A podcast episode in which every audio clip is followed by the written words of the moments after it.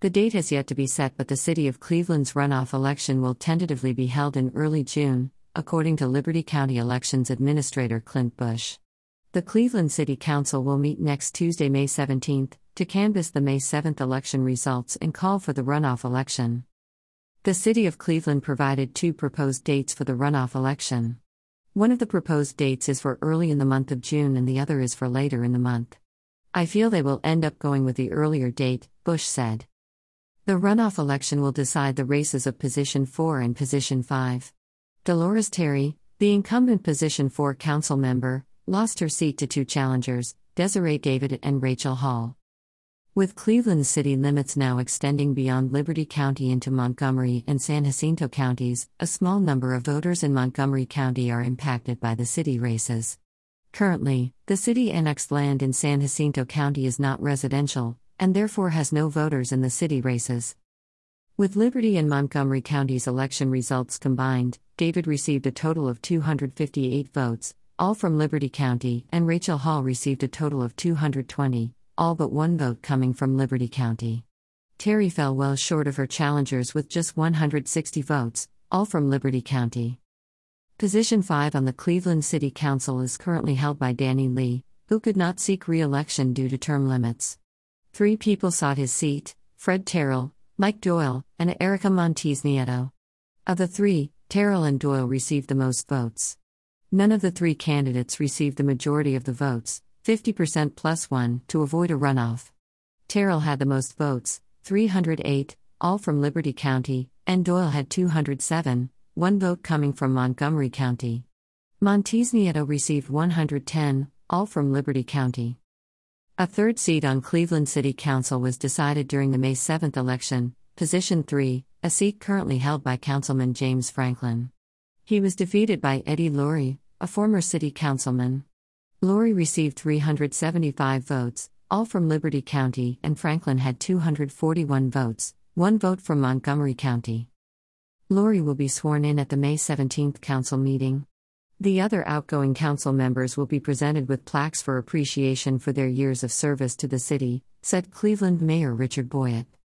Cleveland ISD Calculating the election results for Cleveland ISD has gotten a bit tougher in recent years as the district's boundaries now includes not only Liberty County but San Jacinto and Montgomery counties as well.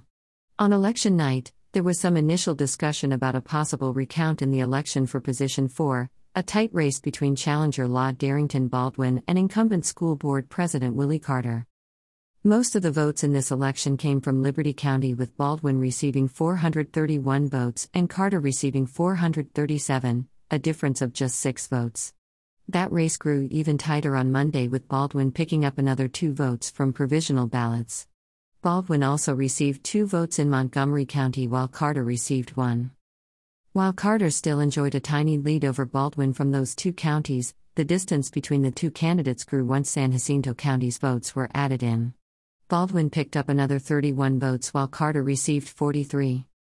All totaled, Baldwin had 466 votes to Carter's 481, a difference of 15 votes.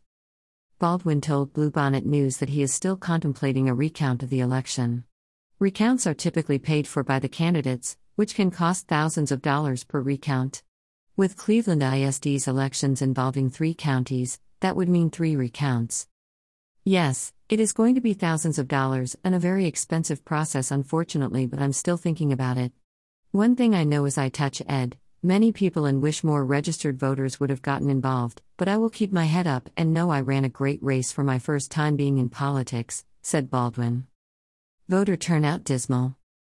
In Liberty County, there are 48,763 registered voters. In the May 7th election, only 4,159 people, just 8.5% of the county's registered voters, cast their ballots. People complain on social media sites that they were not aware that an election was taking place even though articles have been posted and candidate signs are lining streets and highways. It's been in all the newspapers. Information on the elections is posted in city halls and county buildings. City and school elections are held on the first Saturday of every May, and have been for many, many years, said Bush. Citizens have a responsibility to check their local government websites and seek out information about the elections.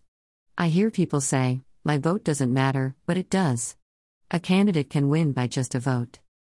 With schools and cities being two of the biggest taxing entities, it is incumbent upon property owners to be involved, the easiest way being elections where they can pick leaders who represent their values.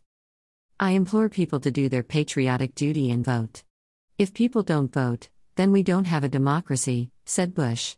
I'm sure thousands of people have already complained on Facebook about the elections but didn't take the time to vote.